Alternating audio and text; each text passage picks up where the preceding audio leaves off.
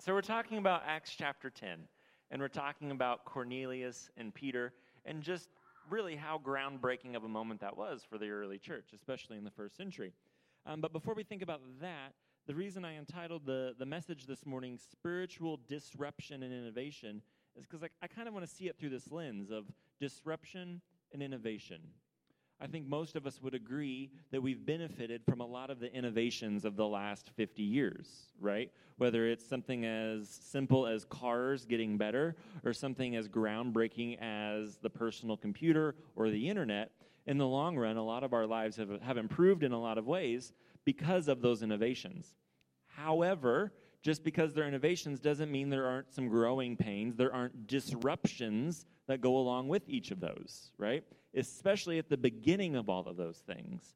Um, it's always rough those first few weeks, months, years, or even decades of anything new, whether it's a new methodology in a field of study, whether it's a new practice, or even a new technology of some sorts.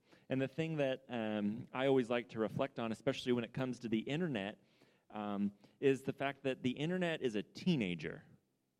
Like, that's how old the internet is. And so, no wonder it's a punk, right? Like, that's kind of what I think about. Um, and so, uh, we, we have to take a longer view in a lot of these things, especially as, as the world keeps changing and it keeps changing faster. Um, so, with all of this innovation, there always comes a certain amount of disruption. And so I was thinking, I was reflecting this week about different kinds of innovation and disruption that we're kind of in the midst of right now. And so I wanted to focus on the auto industry and how the auto industry of today has very um, little overlap with what the auto industry of yesteryear looked like, right? So, for instance, think about this um, the rise of electric cars, of hybrids, but also completely electric cars. My neighbor across the street has a completely electric car. It's not a hybrid, there's no gas. I've seen him plug it in at night, right? And I, I, am excited about the day where I get to have my own electric car when they're maybe a little more affordable. I just love the idea of plugging my phone in at night to charge and plugging my car in too, right? Like, I don't know, just the nerd in me is like, that just sounds cool. I want to do it. Um, so we're having electric cars, which obviously is disruptive, as, as nice as that might be for greenhouse emissions and what that means for how we travel. But think about it this way what do you do with gas stations, right? The gas industry will change slash shrink. Um, what do you do when it comes to long trips? Because a lot of these things can't hold, at least right now with the batteries we have, they can't hold the charge to get the mileage that a tank of gas could, right? And so um, we might see, as I'm, I'm, sure you might have seen in some of the places around town, they have the parking spot with the, the post out front. And so you can charge your car while you shop, right? How great is that? That ad writes itself, doesn't it? Charge while you shop. Um, or there, there's also um, uh, like, a, like a whole host of, of things that can go along with that. So, oil, gas stations, chargers, but that's not the only thing that's going on in the auto industry. Think about Uber.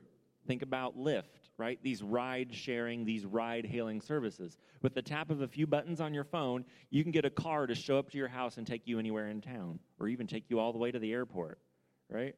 Um, so that's obviously disrupting the cab service, right? Cab companies. So obviously they're having to compete on a level and in a way that they haven't had to compete before. But it's also changing a lot of people how they what their attitude is towards owning a car. Because if you live in a city where you have to pay an arm and a leg to park that car every time you're not using it, um, maybe you don't need that car or to pay for that insurance maybe it is just easier to, to shell out five bucks a pop every time you need to get an Uber. So it's changing how we think about car ownership as well. It's not just about sharing rides, it's not about just disrupting the cab companies. It's also disrupting what we think about what it means. Why do you need to own a car if you just need it to get from point A to point B? Um, I've heard one thinker say the problem is with our cars is that we only use them about 10% of the time we own them. The other 90% of the time, they're sitting in a driveway, a garage, or a parking lot. And so, with ride sharing services, it starts to change that dynamic.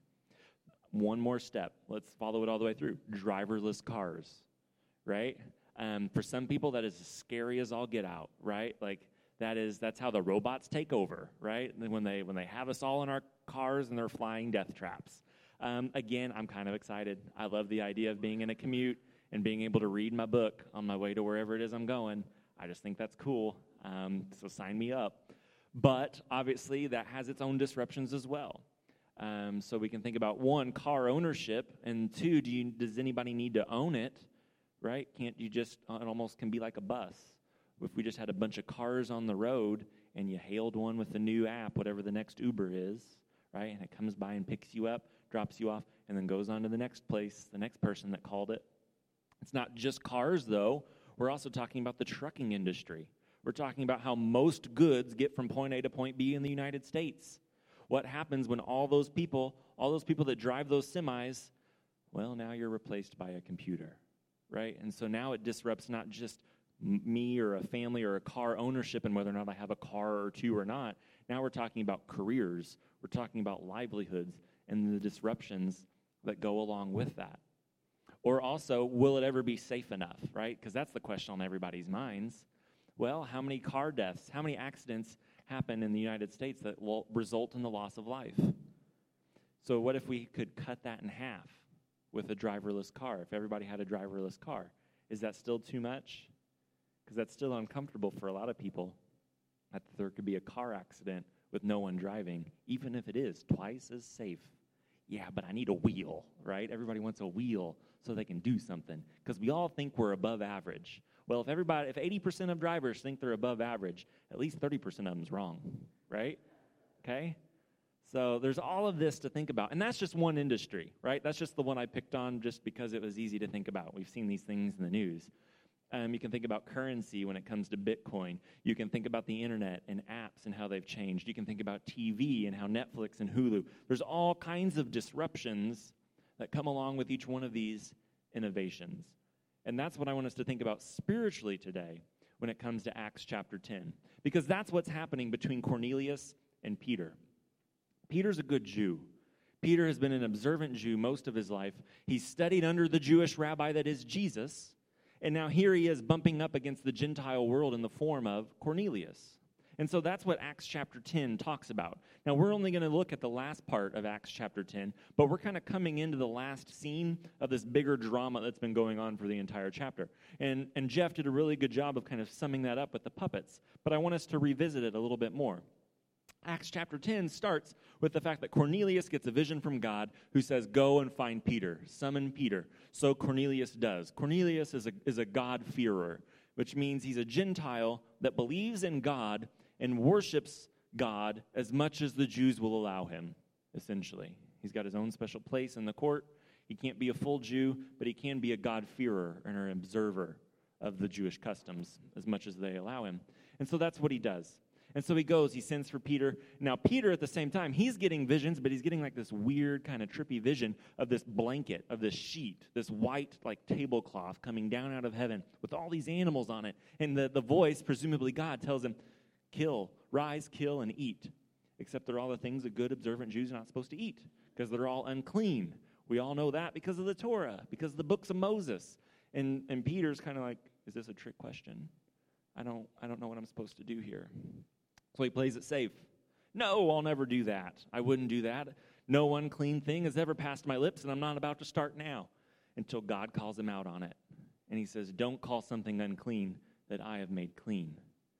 And so I can just imagine the wheels start turning in Peter's head. And about that time, Cornelius' crew shows up and they say, Come with us. Come see this Cornelius. Come see this Gentile.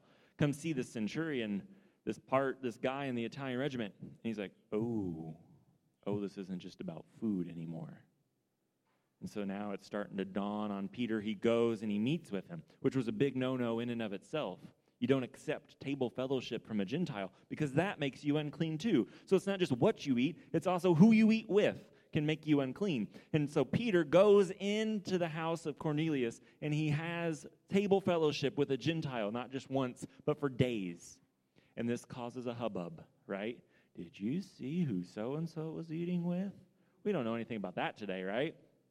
No? No? All right. So, anyway, he's there, and it causes such a hubbub that he has to eventually go back to Jerusalem. He has to go back to Jerusalem and justify what it is that he's doing and why that he's doing it. Except this is what happens. Before he leaves, in the midst of all of this, he presents the gospel, as Peter always does, as he did on the day of Pentecost. And so he presents the gospel, and this is what happens after, while he's in the middle of presenting the gospel. if you look at verse 44, it says this Now, while Peter was still speaking these words, the Holy Spirit came on all who heard the message. The circumcised believers who had come with Peter were astonished that the gift of the Holy Spirit had been poured out even on Gentiles. Like, really? Even these guys? I mean, that, that's essentially what they're thinking. And the reason it's kind of emphasized here, the circumcised believers, they were probably part of a certain group within Judaism that believed you had to do all the things a Jew had to do in order to be part of this movement. Paul eventually goes on to call them the Judaizers um, in some of his letters. And so they say, this group that thinks you have to be a good Jew before you can be a good Christian, they see the Holy Spirit pour out on these Gentiles before they even try to be a good Jew. And they're like, huh. They don't know what to think about it. And so in verse 47 or 46, for they heard them speaking in tongues and praising God. And then Peter said, Surely no one can stand in the way of their being baptized with water. They have received the Holy Spirit just as we have. So this is kind of like the, the leading question from Peter. Surely no one's going to stop me if I try to baptize them, looking at those circumcised believers, right? Like, right? I dare you, right? And so, of course, nobody says anything to Peter. And so he ordered that they be baptized in the name of Jesus Christ. And then they asked Peter to stay with them for a few days. So we see here the Holy Spirit is poured out, and they speak in tongues. And the, the word that's used here is the same word that we see earlier in Acts when it comes to the Pentecost event. This isn't the speaking in tongues like you might think of or that some churches practice today. This is the speaking in tongues in which they are speaking in an earthly language that other people around them can understand, but they themselves have never studied or practiced. So there's a pouring out of the Spirit, there's a speaking in tongues, all in response to the gospel being preached. This is Pentecost. It's actually part three at this point. See, because it happened earlier on the day of Pentecost when everybody was gathered together in Jerusalem. Peter was there for that, he was the one preaching. The Holy Spirit was poured out on the Samaritans as well. They were kind of the half Jews, they were the half breeds. They weren't quite as bad as Gentiles, but they certainly, certainly weren't the pure bloods that the Jewish people were down in Israel. But the Samaritans got the Holy Spirit, which is kind of understandable. They used to be God's people. And so they had their own kind of Pentecost. That was part two. Peter was there for that as well. But now that it's coming to Gentiles, the Gentiles receive the Holy Spirit. And what we see here is the exact same stuff that happened in Israel, that happened in Jerusalem. There's the message preached, the Holy Spirit poured out, and is speaking in tongues. And so Peter recognizes it. He's been there the, the first two times it happened. And so by the third time, he's like, oh, well, I know where this has to go. Let's baptize these guys. This is what happened. They got the Holy Spirit. There's no arguing as he looks and eyes the circumcised believers. There's no arguing, right? Which eventually we know there's arguing, right? He has to go back to Jerusalem. He has to make the case to the council. But he, he recognizes that this is the, the Pentecost for Gentiles. And it's the only place in all of Acts that we see the Holy Spirit poured out before baptism, which is an important note that it happens there before baptism for the Gentiles. So later on in the council in Jerusalem, Peter's getting raked over the coals for this. This is not how a good Jew is supposed to act. He wasn't supposed to stay there with the Gentiles, he wasn't supposed to share table fellowship with them. And why did he even go to preach to them in the first place? That wasn't something you do. This is before Paul was on his big thing. But he did it anyway he, he listened to God, even though God was calling him in a new direction, even though God was innovating something new, even though that innovation caused a lot of disruption in the already established church, Peter knew what he had to do, and so he did it. He listened and he was obedient. See, he goes on to describe it in Acts chapter 15, verses 8 and 9. This is how he says it. He says, God, who knows the heart, showed that he accepted them, them meaning the Gentiles I just read about by giving them the Holy Spirit, just as he did to us. He did not discriminate between us and them, for he purified their hearts by faith. He purified their hearts by faith. Now, being raised up as a good Nazarene preacher, I hear that and I think sanctification. That's what that language is. Purified their hearts by faith. The moment they received the Holy Spirit, which was at the same time that they, they received the message, that they were saved, that they responded to the gospel. So, what we're seeing here is salvation and sanctification all happening at the same time. Boom, boom. For some of us, that might be a little more drawn out. You might be saved, and then later you're sanctified. But here it's all wrapped up in one thing, and it's wrapped up because of the Holy Spirit. It's all connected to the pouring out of the Holy Spirit. And so that's a couple things I want to hit on here this morning that I think there's sometimes some confusion in our tradition about the role of the Holy Spirit when it comes to salvation and the role of the Holy Spirit when it comes to sanctification. Now, salvation is when you are saved, it's when you first respond to God's grace. When you respond to the gospel message, you repent of your sins and you are saved. You put all of your trust in Jesus Christ as Lord and Savior. Sanctification is a second work of God's grace. Sanctification is a second work of God's grace in which you give all that you have and all that you may ever have over to God. See, the first yes is when you are saved, when you are saying yes forevermore, no matter what comes up, when you're giving God all of your will, all of your future, not just your past. That's sanctification. That's when your heart is purified by faith, to use Peter's phrase.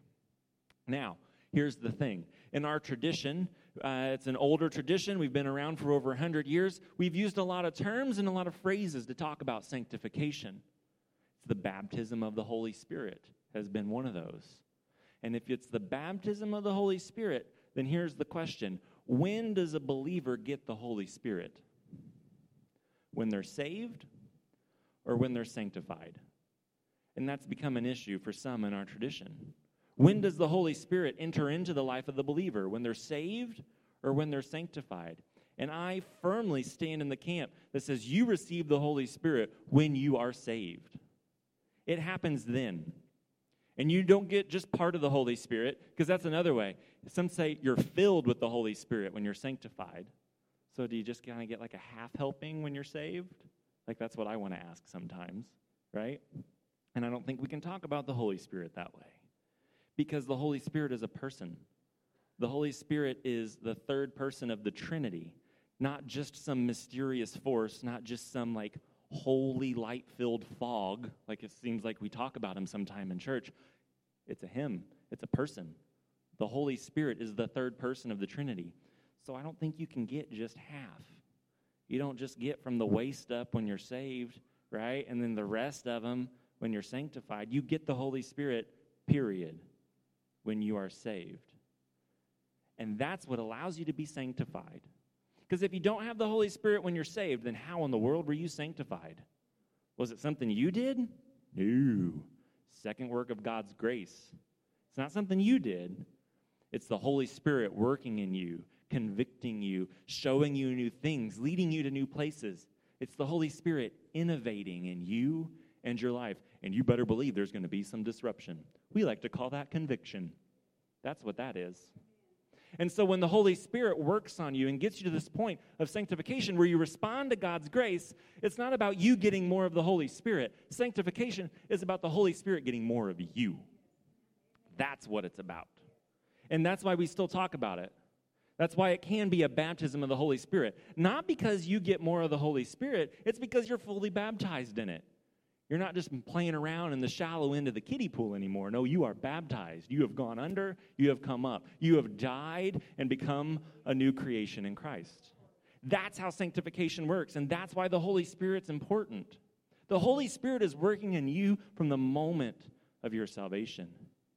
And because we believe in prevenient grace, the Holy Spirit's actually working on you from before salvation. It's just not living in you. It's knocking at the door, it's trying to get in. That's what prevenient grace is. Salvation is when the Holy Spirit moves in, right?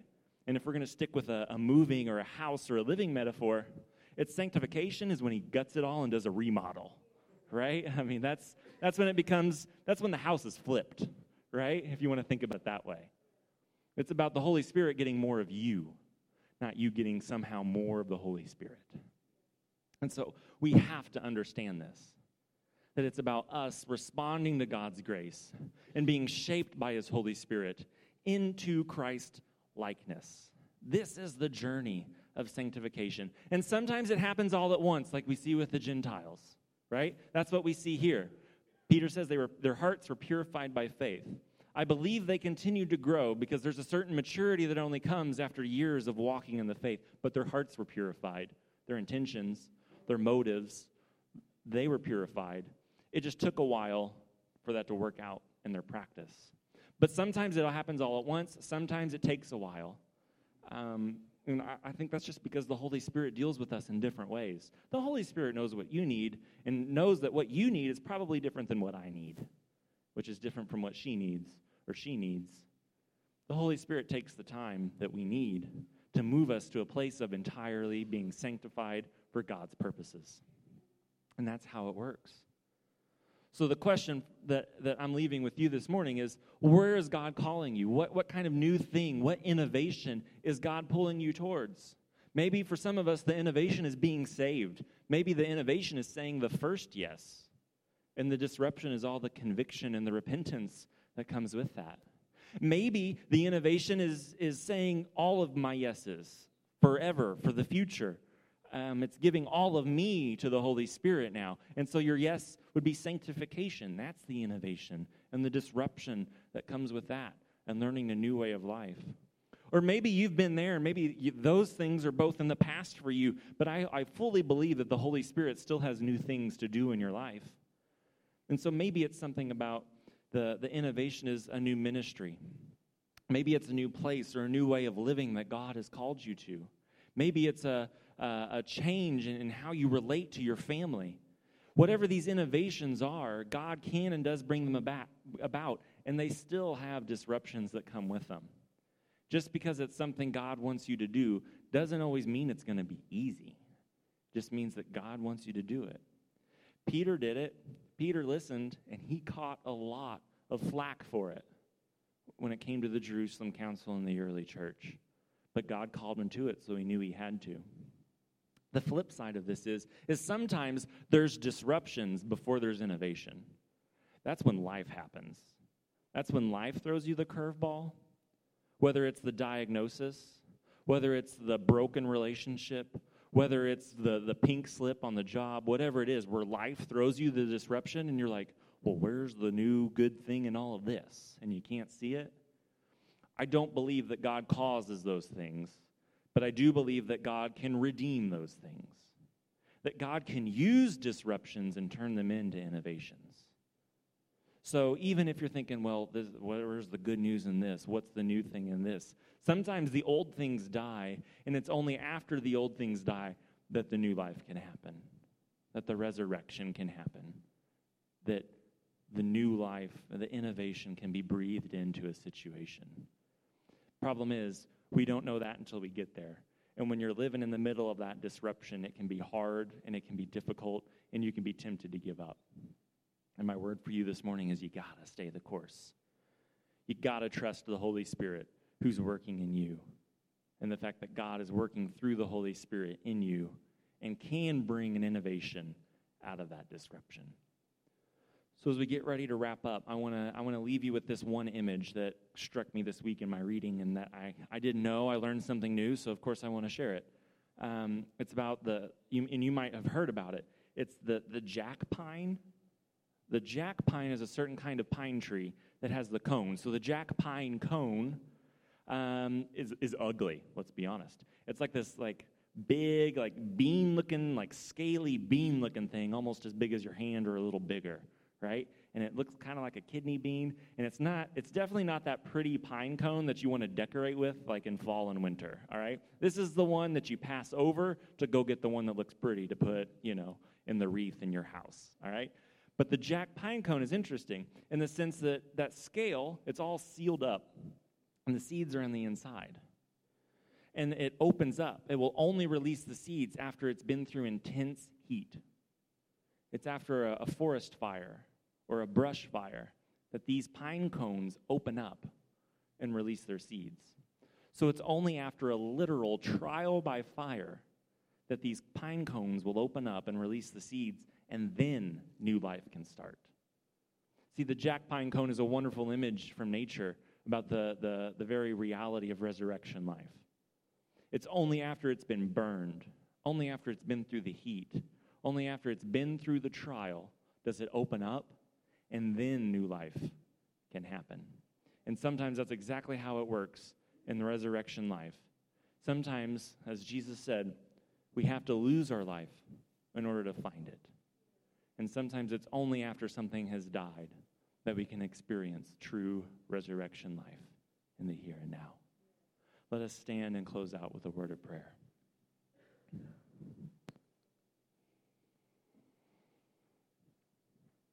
Father, we come before you now asking for you to shape us, to change us from the inside out.